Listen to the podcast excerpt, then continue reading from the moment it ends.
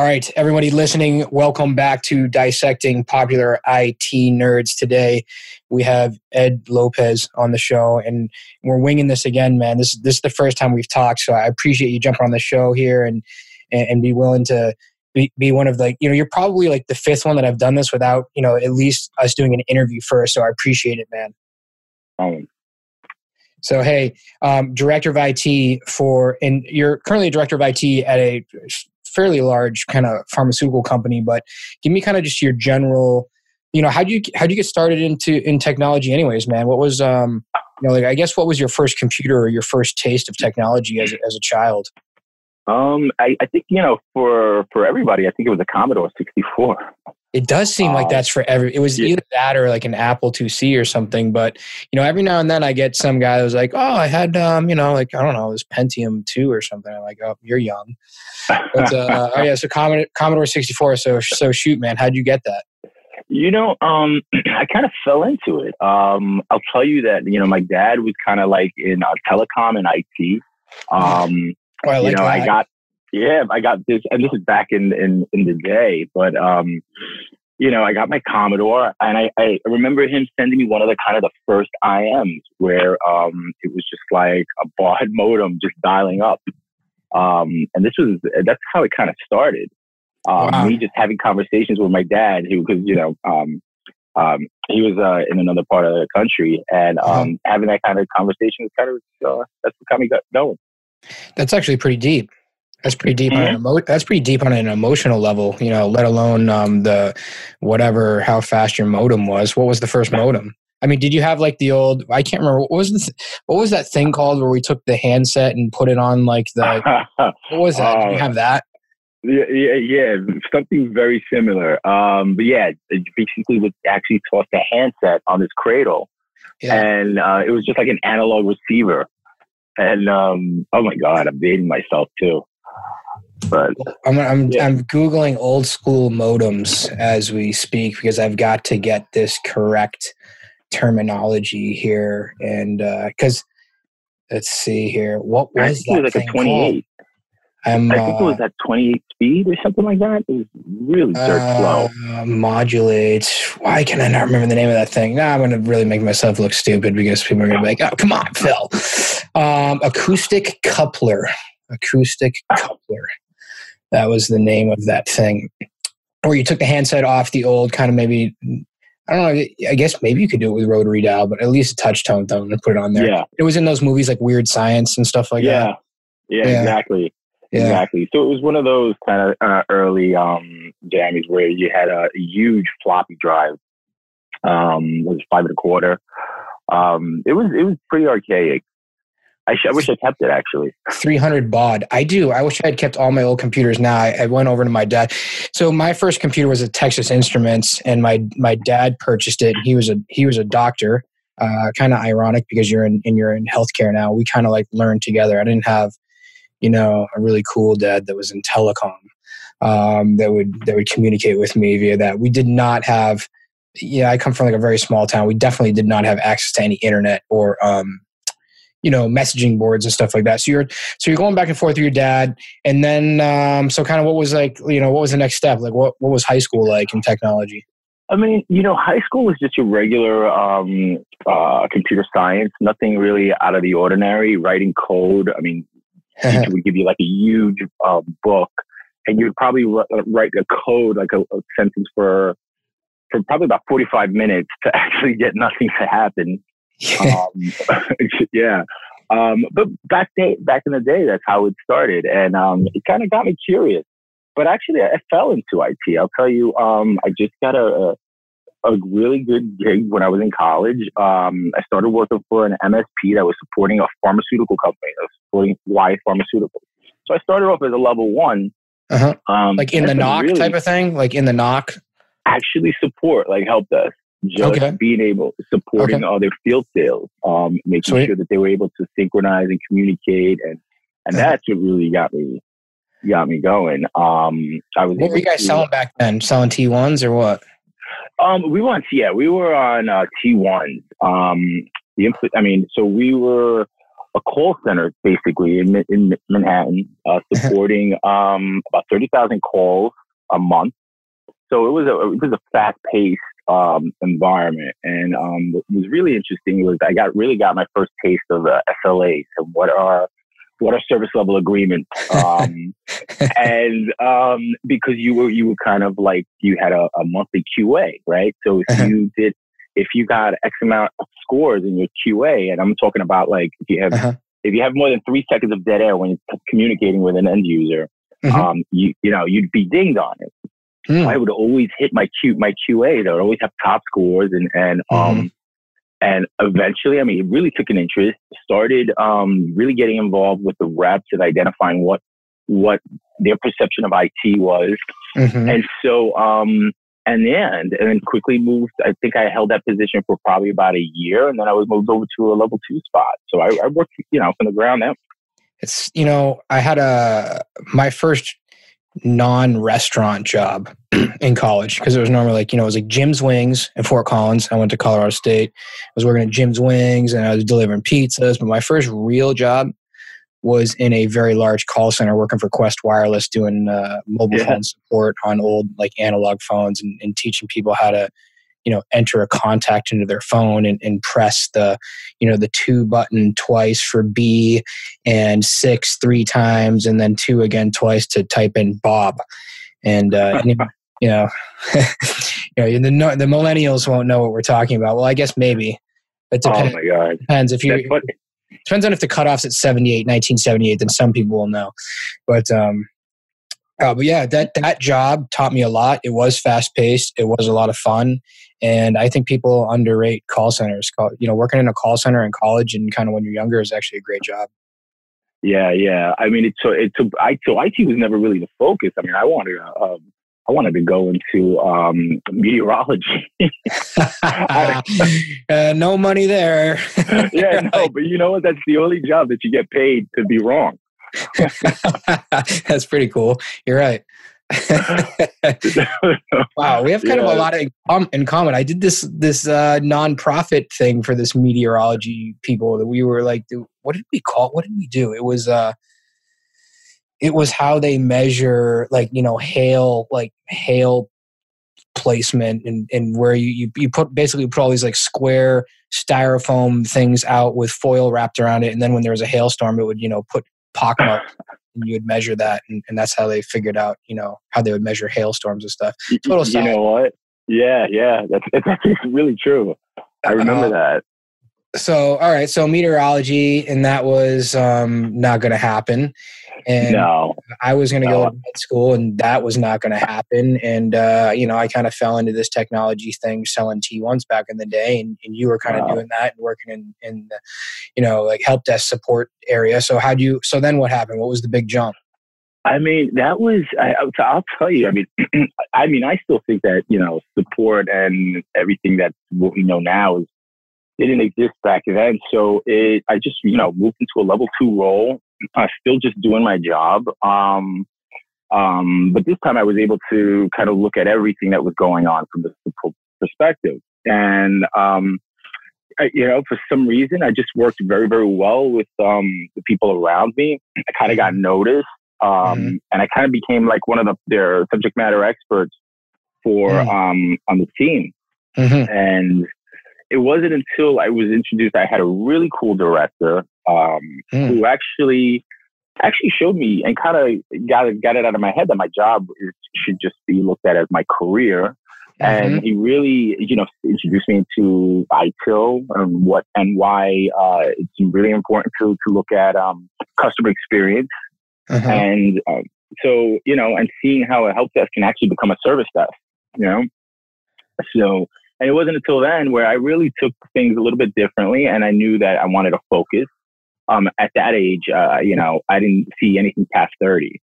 So, um, you know, I didn't think that I would have the career that I have today. But uh-huh. um, I will say that it's uh, it's uh, one of my mentors who saw me definitely started me off and set me on the right path. So that's key because I've been talking a lot lately about mentorship and IT mentorship, and you're one of the very few. Uh, because of all the guys that I ask, I would say and, and maybe this will maybe the statistics will change as I start to ask more people on the show. But I would say so far it's about ninety five percent of IT leaders, IT directors had no mentors. Wow, which is really crazy to me. Wow. Um, but you had you can clearly you can clearly speak to someone that made a difference uh, in your life, and not only that, kind of notice that you were, you had the ability to possibly, I guess, listen to people and and not kind of that weird engineering mindset uh, that some people can't you know can't get out of. And uh, I was I actually have a show that's being released today um, from uh, Phil's with with Phil Sarang, and he actually had to like go into deep coursework and learn how to just you know kind of really filter and listen and listen to people and really be able to hear people and then here you have a you had a mentor at a kind of younger age saying you know it's about customer experience and a service desk not a help desk. Oh yeah. it's not just um, it's not just fixing broken you know what i mean? It's yeah. serving people. So yeah um it was it would trust trust me. It was definitely um a challenge because i was you know they really don't teach you how to become a manager right? Uh-huh. um you do have some management courses but like when you're when you're working on a large desk and you have to kind of manage a lot of different personalities, uh-huh. um, so and, on top of field reps, you know, and understanding their point of view and seeing what's going on, you you either um, it's good to have that that customer experience and, and background, you know. Mm-hmm. Um, so what do some of those coaching conversations look like for you?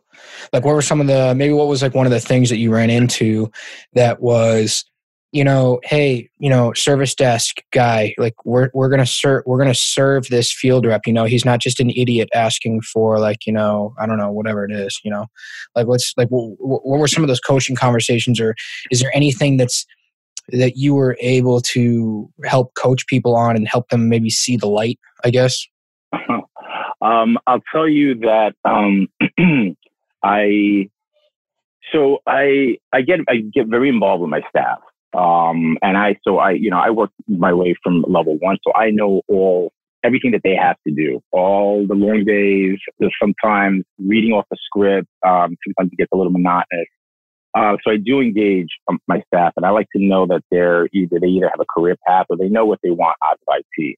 Um, I have very real conversations, um, because, you know, I, I don't like to micromanage and they're adults. Um, but I really try to have uh, promote um, where they are taking accountability for um, a specific, maybe a ticket. It could just be a nonsense ticket that comes through the desk. Sometimes it's those small things that fall between the cracks, um, and that kind of turns into a hot issue, right? Um, and just to be always accountable for their work and what they what they put out. Um, and I always feel that you know you should always dress the part make sure, even though you're sometimes in a contact center and you're not really, in, you know, interacting sometimes with a lot of um, management, mm-hmm. you should mm-hmm. always at least, you know, um, I have a thing that I, I kind of don't uh, approve of uh, um, graphic tees, right? But I don't care what what what basically you you come in with, right? You should always be able to support your end users and be able to have a, a conversation and present. Um, graphic know, tees. Wait, are you saying graphic T-shirts? Yeah. yeah okay. Okay. T-shirt. So I can't come in with like a, a like a Slipknot like T-shirt on. That's no. I've seen some crazy. I've seen some crazy ones actually come in wherever I've had HR actually approach me on some of them. So um, yeah. and um and of course, you know, I mean, I'm accountable for my staff, and they know that. Um, mm-hmm. But I will tell you that um, in my career, I've never had um, I've never had a technician call out on a snow day. And um, so I, you know, and so for the first time ever, I've kind of gotten a 360 um, review. So this is where my my staff gets to review me. Yeah. And I'll tell you that those are the, the comments that mean more to me than, uh, you know, not that it means more to me than what my superiors think, but it, it, it holds very high. So one of the best things I think any leader can do is take his entire team, put them in a room, like give them like a, a form right and then yep. and, and then leave and let them like completely you know provide all the feedback on you possibly you know i mean i think it's in like yeah. first break i think it's first break all the rules i think that's the book that has the form in it but to mm-hmm. to to leave and then and then put someone in charge of typing up all of that feedback so that it's completely anonymous so no one has to feel like you know anything like that. And then you get handed this manila envelope with all the feedback on your leadership. That can Yeah. be one of the most um, humbling and best experiences that you can do. So Yeah. i applaud I you mean, for that it- one. It really um it really shapes how you interact with people um but you know what? I'm only as good as my staff so i know that if i'm not doing the best you know for them i'm not going to be able to to do well myself right and um and i've never uh i've never uh never dropped the ball i can honestly say i've never had any major problems with staffing i've always had a good crowd um and if you know you go through probably some of my experience but i've i've been able to do this even and have staff around the world, like in Nairobi. So, um, and that's Mm. interesting, managing a, a, support desk and a whole different um, way of life than in you know Nairobi, Kenya. So, have you been over there oh yeah, I used to I used to travel. I used to go almost every quarter. Mhm. Um, so I- you know, I worked for uh, the International Rescue Committee, so I basically helped them um, establish the support structure that currently have now. Mhm. Um, uh, and I, was, I, I got the great opportunity to, you know, my CIO said that you can have a problem if I send you to the Congo. And, and so he, he wasn't joking. he sent me everywhere he could. isn't um i've traveled quite a bit lately but i think traveling can be one of the most eye-opening experiences for any human being uh, Yeah. especially stepping out of kind of like the the us culture that's very i don't know it's just it's just one it's kind of one way and when you get when you step into a completely different culture in a different country and, and you see how the local community community interacts and, and how people eat dinner together and how people uh, just go about their their general day can be quite life altering. Yeah. I mean, I, you know, I'm, I'm from the, born and raised in Brooklyn. So, um, you know, so, so for me to be, you know, in Nairobi. Oh, so it's like Kenya- not, so it's like you are like you already are in a foreign country. Okay, I got you. yeah, yeah, exactly, exactly.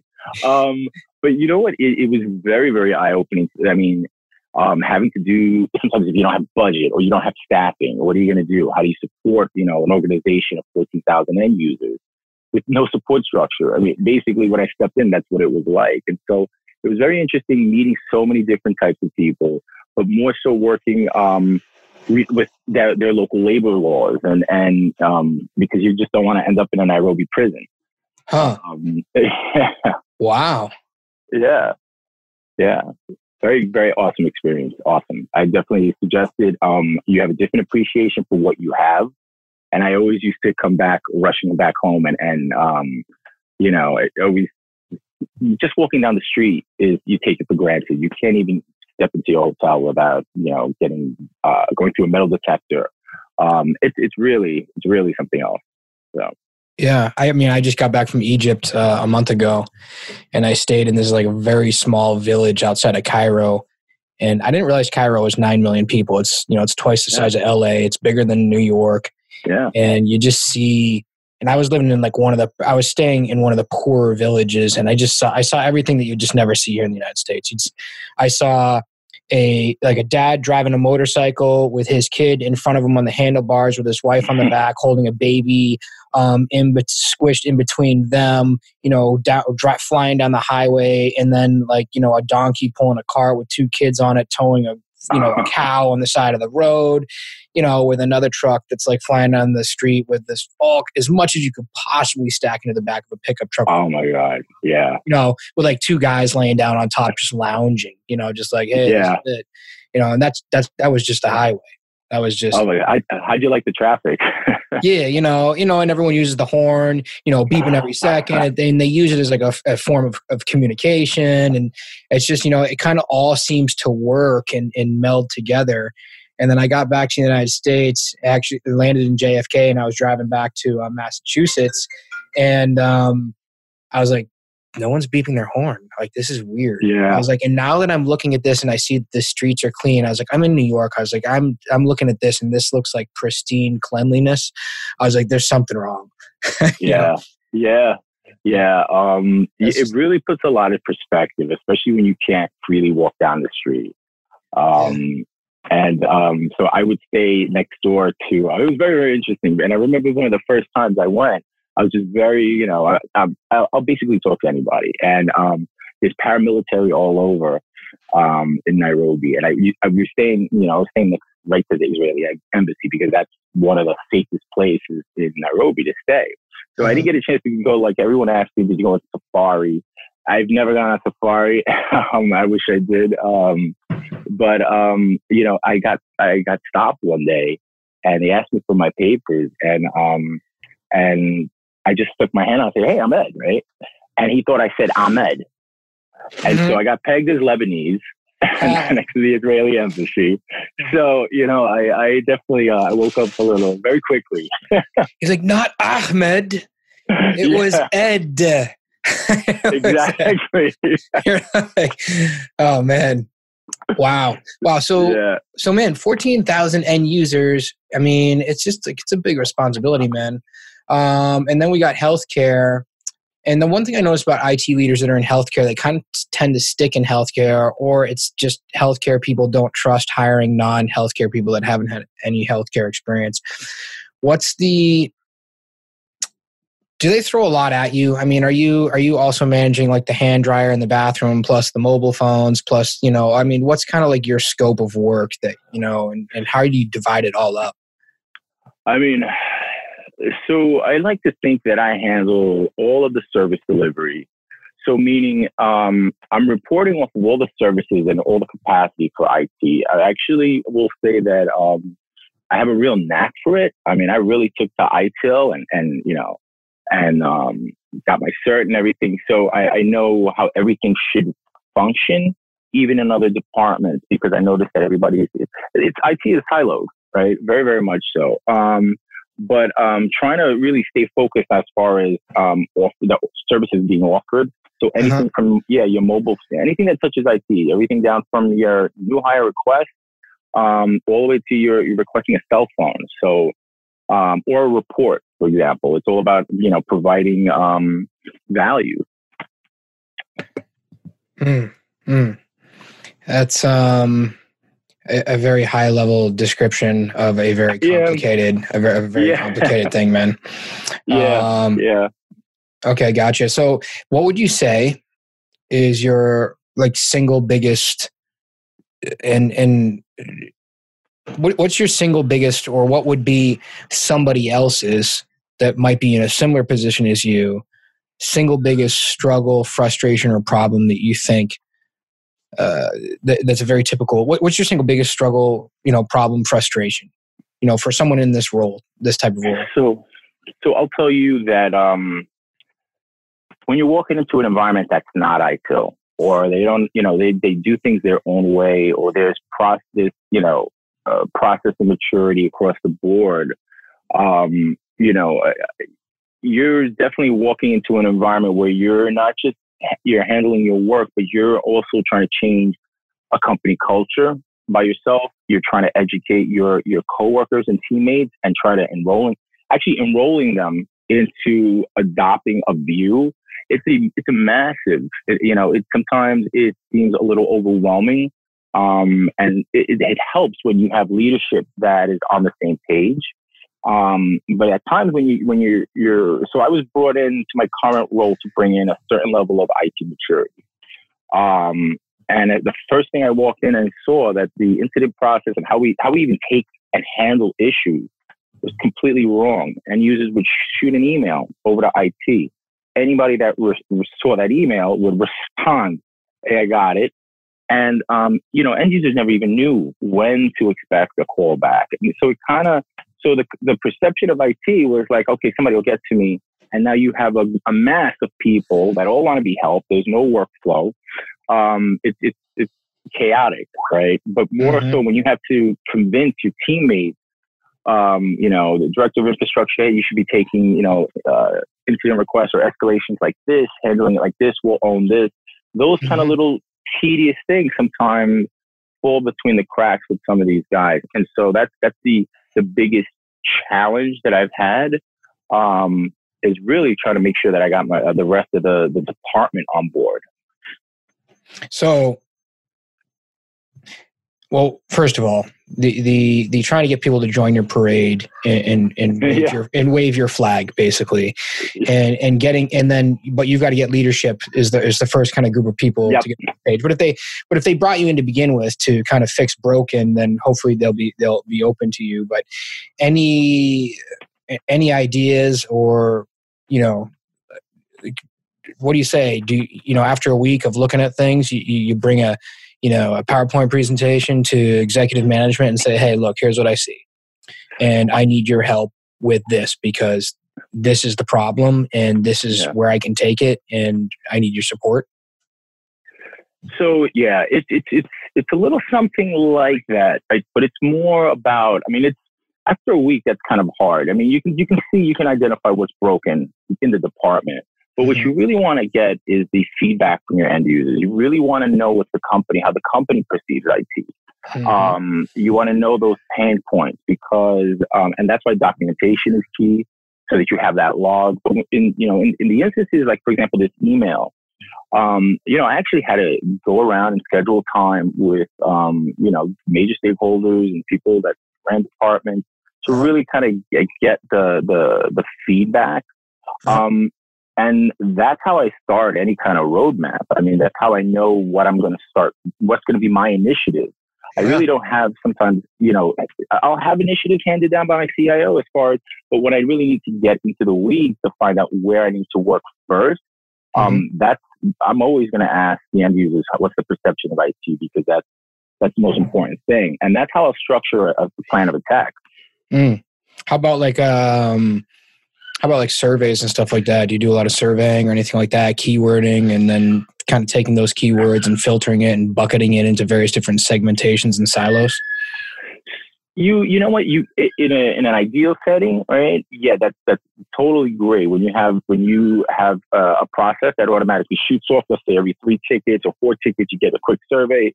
That's awesome. But um, you you, you got to remember that you are sometimes dealing with end users that have no no set, you know, uh, level of expectation around anything of IT. So it's, it's going to be a lot of engaging them one on one. Um, and I did, I did that. I would go to a location and I schedule a few people. I'd be there for like a few days and, and I want to speak to everybody and understand what's going on because every location has a different type of, um, uh, feel and, and persona. Like the Boston, mm. people in Boston are totally different than people in New York. And they're, you know, so the, the same issues Nah, come on. Oh my god, no, and LA too. So like, you know, you really want to understand what um what's the concern at that location. Yeah. Yeah, yeah. Yeah, I gotcha. Um yeah, so that, that's great. Basically, um, you know, obviously take their feedback and and again, it's about serving. It's not about just uh, fixing a problem and, and, and yeah. fixing broken. So uh, it's awesome, man. Hey, um, it's been great having you on the show. I really appreciate it. If you had, you know, just for again, you had a mentor, um, and I haven't run into many IT managers that have had mentors. But if you had, you know, any one piece of advice or um, you know major piece of advice for you know the other IT directors and, and mid market IT directors that are listening to the show out there and, and possibly in a in a situation similar to yours, like in the past, etc. You know, what what would that be? Uh, um, that you know, sometimes I sometimes try to run to the finish line, right? That mm-hmm. change is going to take some time. Mm-hmm. That even though you you might be making progress and it's not visible to you, that that is that you are making an impact, you know, mm-hmm. in, within IT.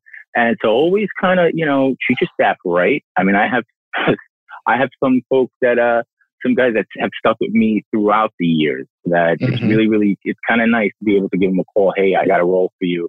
And, and mm-hmm. they would jump ship r- real quick. So, mm. you know, stay, oh yeah. Oh yeah. Um, so that's, so, that's a whole nother podcast that we need to talk oh, about yeah. how to hire, how to hire and how to know whether your guy's ready to jump ship immediately and doesn't even care that he's at your uh, place. Uh, Trust me, I you know what I mean. But um, I I have very very very little turnover if ever. So um, uh-huh. um, and that's yeah, treat your staff well. Yeah, yeah, that's great, man. Well, hey, I, I, really appreciate you being on the show. It's uh, it's Friday when we're recording this right now, so I hope you have a great weekend. Um, and man, uh, I hope to have you on again in the future, especially if we want to talk about that staffing thing, because I think that's a that's a subject that really just hasn't been tackled yet. Oh, trust me, anything you need to know, I'm more than happy.